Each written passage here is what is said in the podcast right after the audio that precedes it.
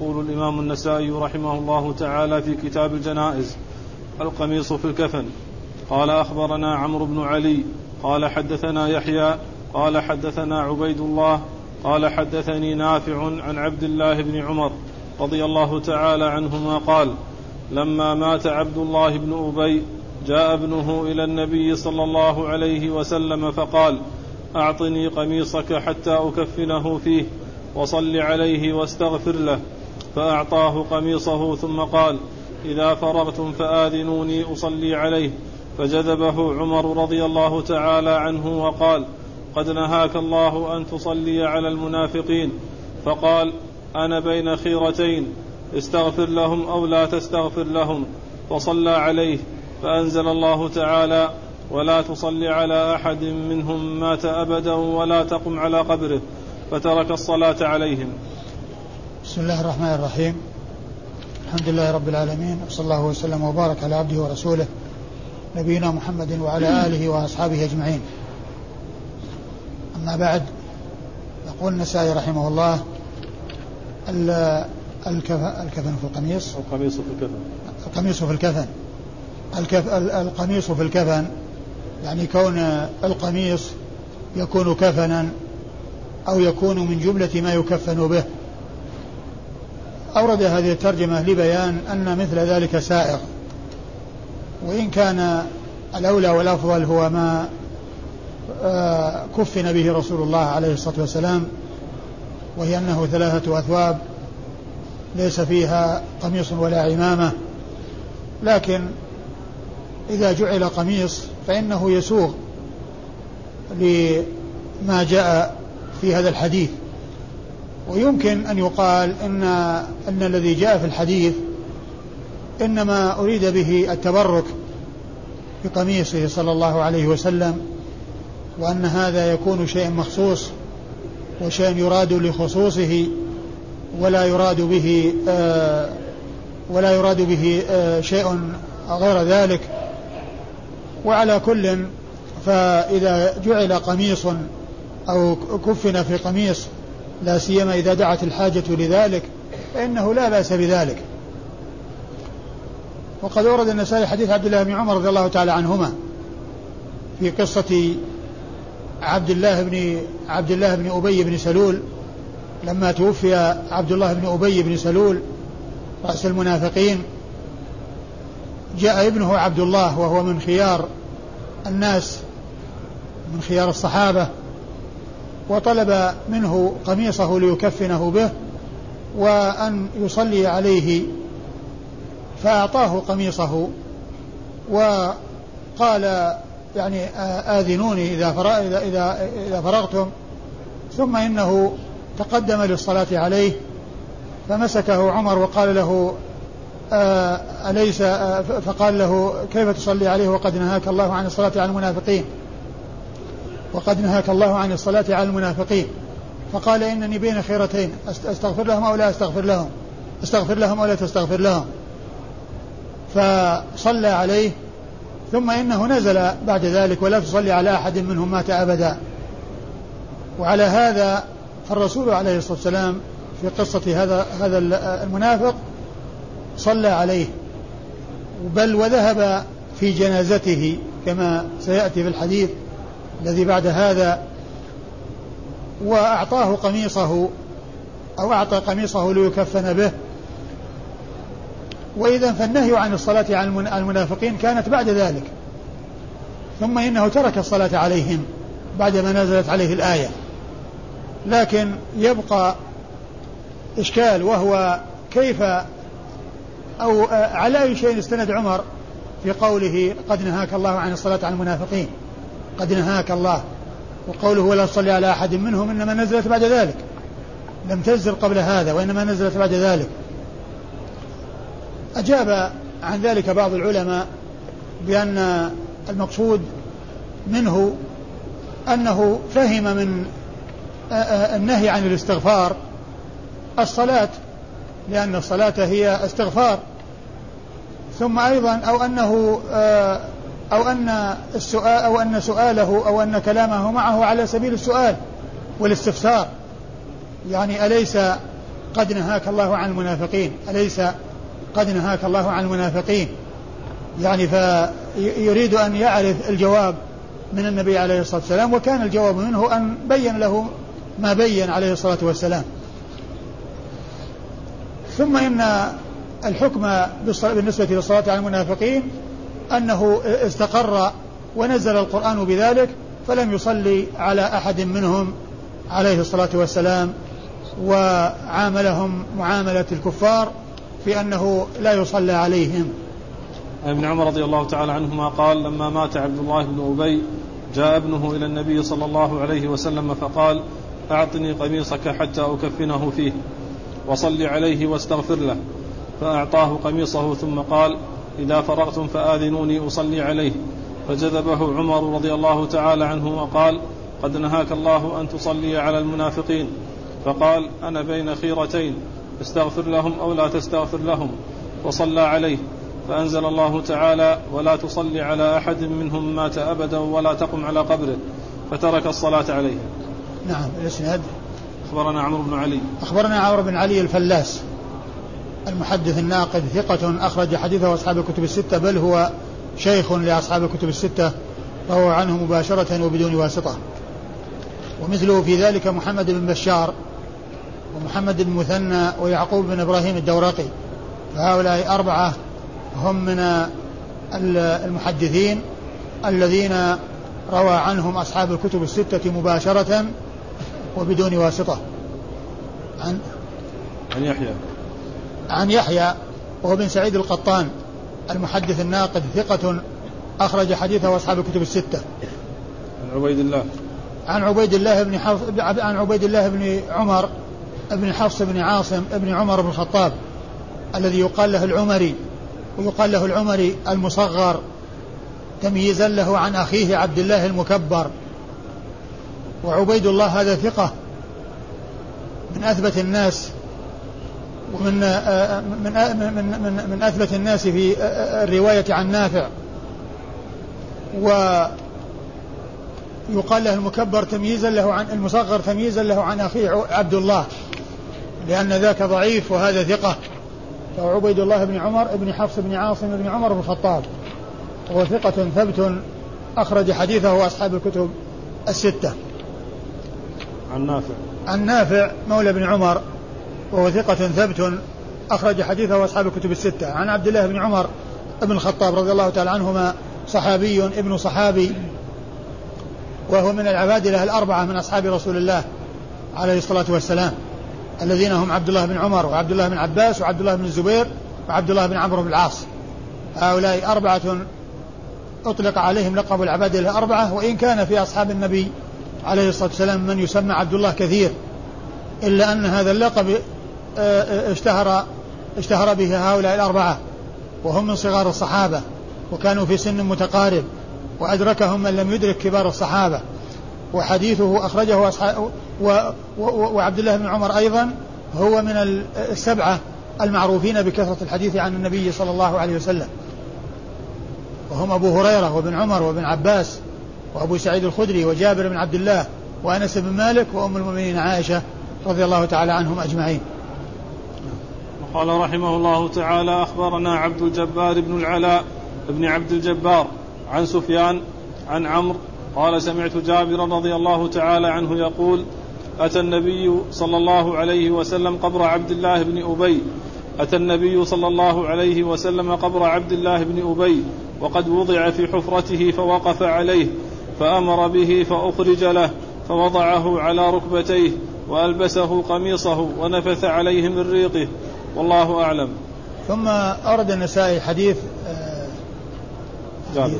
حديث جابر بن عبد الله الأنصاري رضي الله عنه الذي فيه آه، آه، تكفينه في القميص أو إلباسه القميص ولكن الحديث فيه أن هذا بعدما وضع في اللحد أخرج فوضعه على ركبتيه وألبسه قميصه.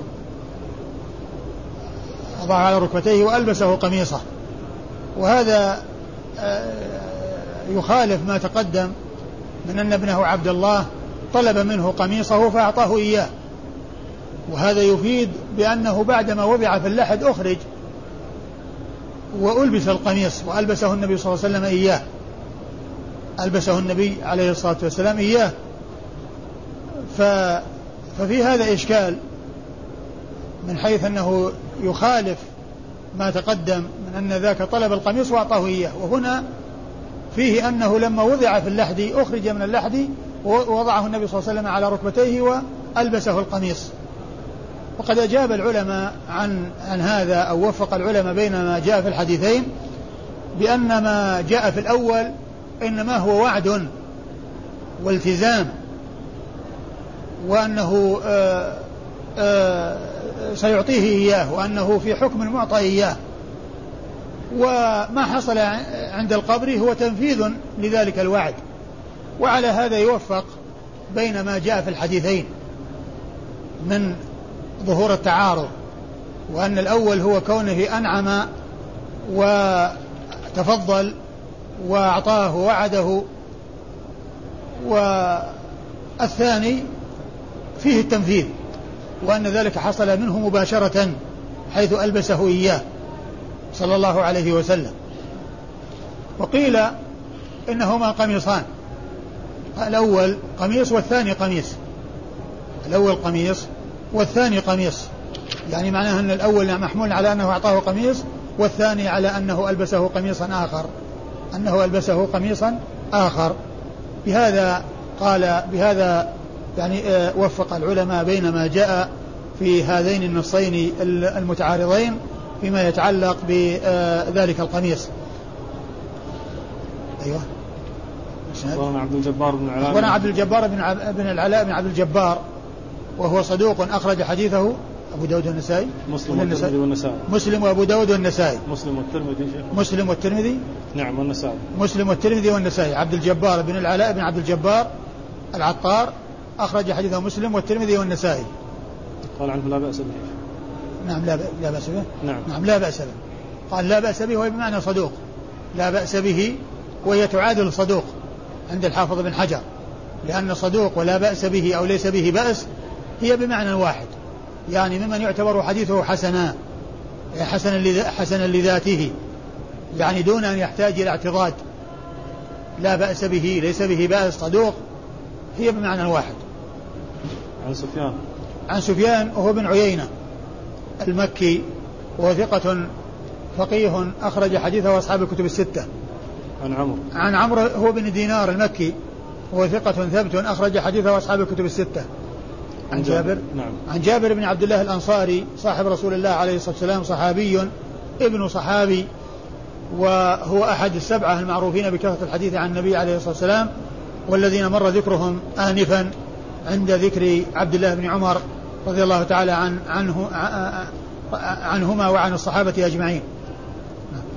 وقال رحمه الله تعالى أخبرنا عبد الله بن محمد بن عبد الرحمن الزهري البصري قال حدثنا سفيان عن عمرو سمع جابر رضي الله تعالى عنه يقول وكان العباس بالمدينة فطلبت الأنصار ثوبا يكسونه فلم يجدوا قميصا يصلح عليه إلا قميص عبد الله بن أبي فكسوه إياه. ثم ورد النسائي حديث جابر رضي الله عنه من طريق أخرى وفيه بيان سبب آه، إعطائه القميص أي لعبد الله بن أبي. وذلك أنه آه، قد آه، قد أخذ قميصه للعباس عن الرسول صلى الله عليه وسلم. في أول الأمر لما جاء أسيرا في غزوة بدر وأسر وبحثوا عن قميص يكسونه إياه. فلم يجدوا يصلح له إلا قميص عبد الله بن أبي بن سلول فأعطوه إياه. فالرسول صلى الله عليه وسلم آه، أعطاه قميصه ولعل ذلك مكافأة له على كونه آه، آه، أعطى قميصه لعم رسول الله عليه الصلاة والسلام العباس بن عبد المطلب رضي الله تعالى عنه وأرضاه لما جاء لما أسر يوم بدر حيث بحث الأنصار عن قميص يكسونه إياه. فلم ي... فوجدوا يصلح له قميص عبد, عبد الله بن أبي ابن سلول فيكون هذا القميص الذي كساه النبي صلى الله عليه وسلم إياه هو مكافأة له على ذلك القميص الذي آه لبسه عمه آه العباس أيوه.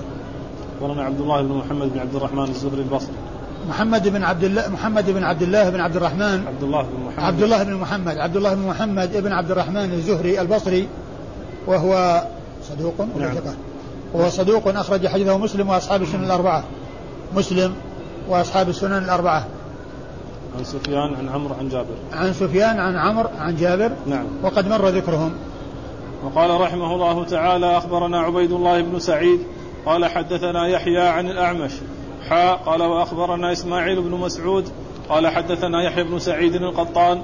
قال سمعت الأعمش قال سمعت شقيقا. قال حدثنا خباب رضي الله تعالى عنه قال هاجرنا مع رسول الله صلى الله عليه وسلم. نبتغي وجه الله تعالى فوجب أجرنا على الله. فمنا من مات لم يأكل من أجره شيئا. منهم مصعب بن عمير. قتل يوم أحد فلم نجد شيئا نكفنه فيه. فلم نجد شيئا نكفنه فيه إلا نمرة. كنا إذا غطينا رأسه خرجت رجلاه وإذا غطينا بها رجليه خرجت رأسه.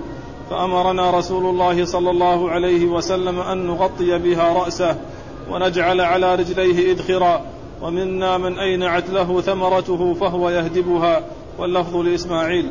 ثم ورد النسائي حديث خباب بن الأرت رضي الله تعالى عنه الذي يبين فيه أنهم هاجروا مع الرسول صلى الله عليه وسلم يبتغون وجه الله وأنه وجب أمرهم على الله وأجرهم على الله وأن منهم من تعجل أو من حصل له شيء من الفوائد العاجلة في الدنيا التي هي الغنائم التي حصلت بسبب الجهاد وحصول الغنائم وأن هذا من الثواب المعجل الذي يعجله الله للإنسان في الدنيا قبل الآخرة.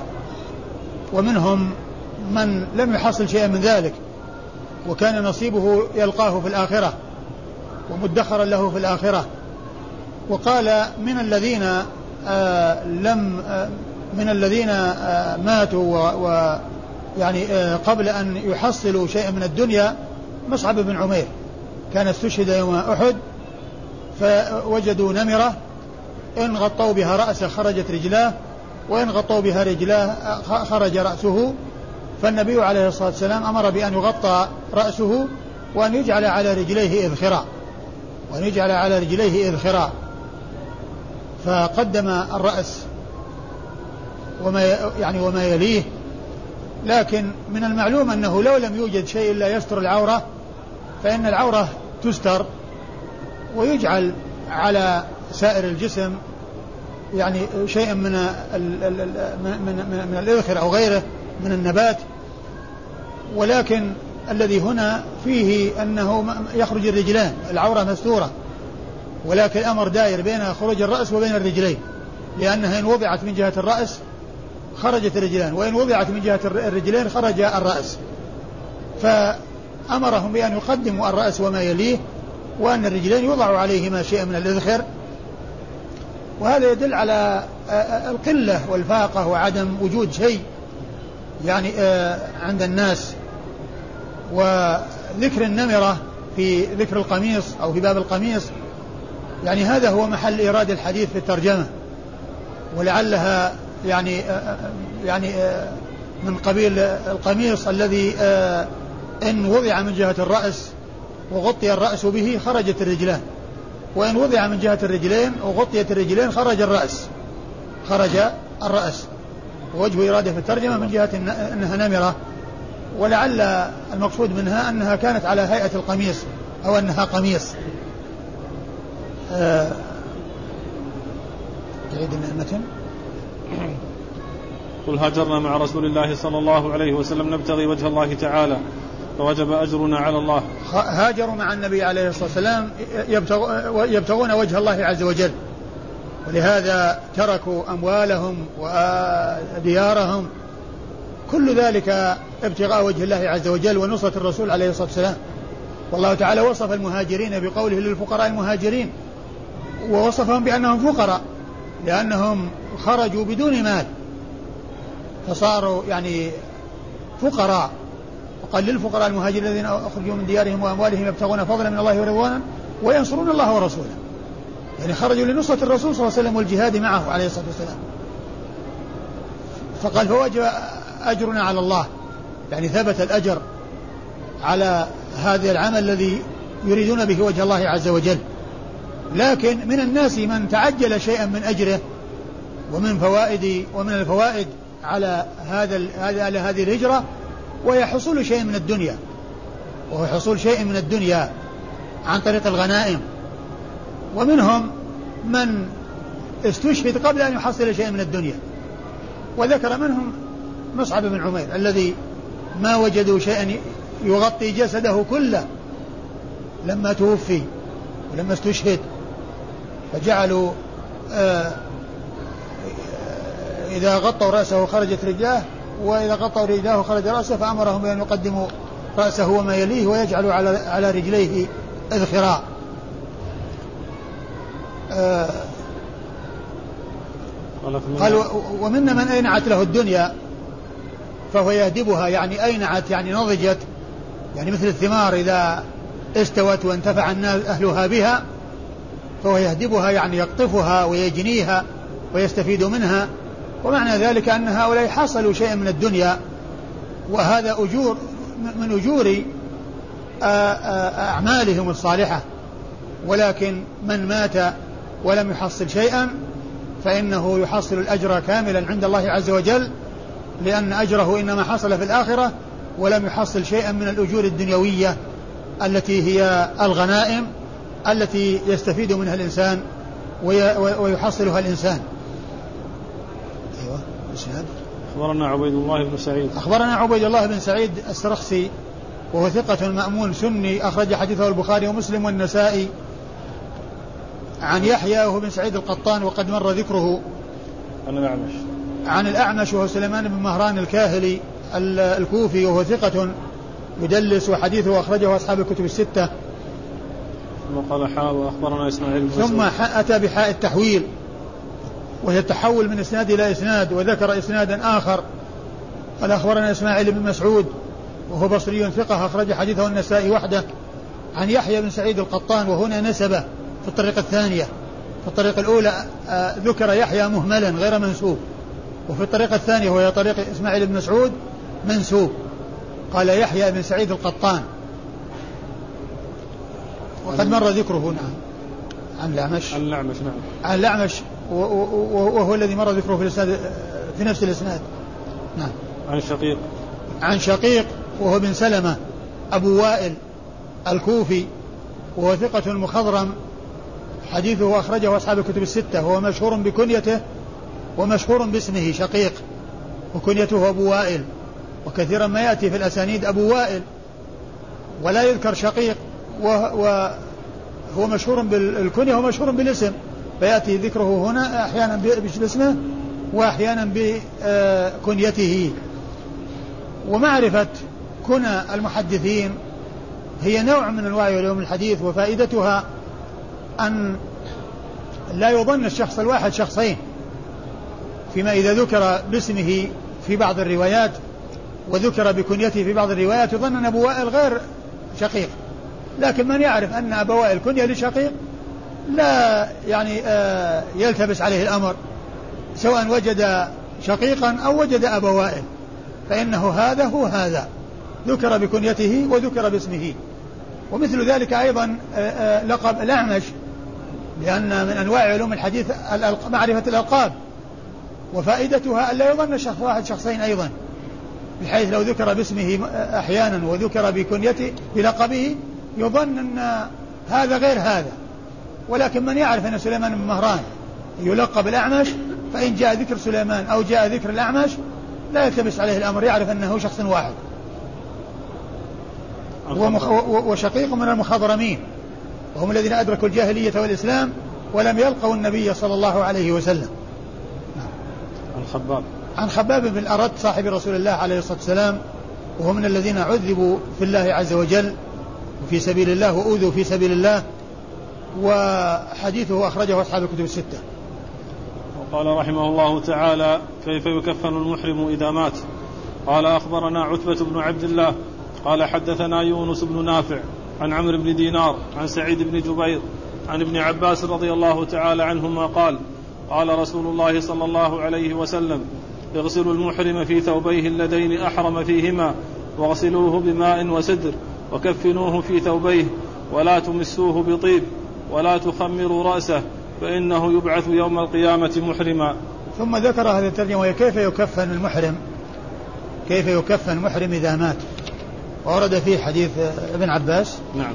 حديث ابن عباس رضي الله تعالى عنهما آه وذلك في قصة الرجل الذي وقصته ناقته في عرفة. فأمر النبي صلى الله عليه وسلم بأن يكفن في ثوبيه وأن لا يمس طيبا وأن لا يخمر رأسه. أي يغطى رأسه فيكفن في ثيابه ويكون رأسه مكشوفا ولا يمس طيب يعني يعامل في حالة موته ما يعامل في حالة آه، حياته وهو محرم لأن المحرم لا يغطي رأسه ولا يمس الطيب.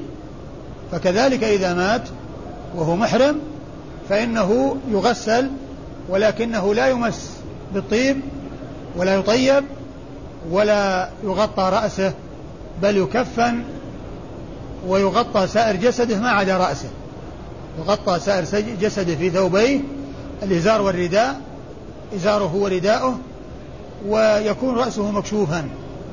وهذا معنى قول لا تخمر رأسه يعني لا تغطوه لأن التخمير هو التغطية والخمار للنساء لأنه يغطيهن ويسترهن.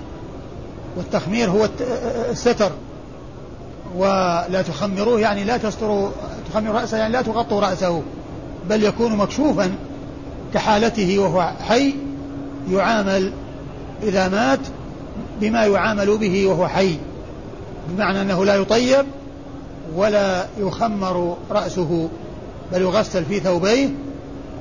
يعني آه, آه، والمقصود من ذلك أنه آه يعني آه لعل المقصود من ذلك أنه عندما يعني آه يراد تغسيله وأنه يغطى جسده وأنه يعني يغسل من تحت الثياب فإنه يكون في في ثوبيه ويكفن في ثوبيه أي الإزار والرداء. ويعامل معاملة الحي المحرم بألا يطيب وألا يخمر رأسه. وقال إنه يبعث يوم القيامة محرما يعني أنه يبعث على ما مات عليه. يبعث على ما مات عليه فمات محرما فيبعث محرما. أيوه. أخبرنا عتبة بن عبد الله. أخبرنا عتبة بن عبد الله. أخبرنا عتبة بن عبد الله آه يحمد المروزي. المروزي وهو صدوق أخرج له النسائي وحده. وهو صدوق أخرج حديثه النسائي وحده. عتبة بن عبد الله المروزي صدوق أخرج حديثه النسائي وحده. عن يونس بن نافع. عن؟ يونس بن نافع. عن يونس بن نافع وهو صدوق يخطئ. أخرج حديثه؟ أبو داود والنسائي. أبو داود والنسائي. صدوق يخطئ أخرج حديثه أبو داود والنسائي. عن عمرو بن دينار. عن عمرو بن دينار المكي وقد مر ذكره. عن سعيد بن جبير. عن سعيد بن جبير آه، المحدث الفقيه وحديثه أخرجه أصحاب ثقة أخرج حديثه أصحاب الكتب الستة.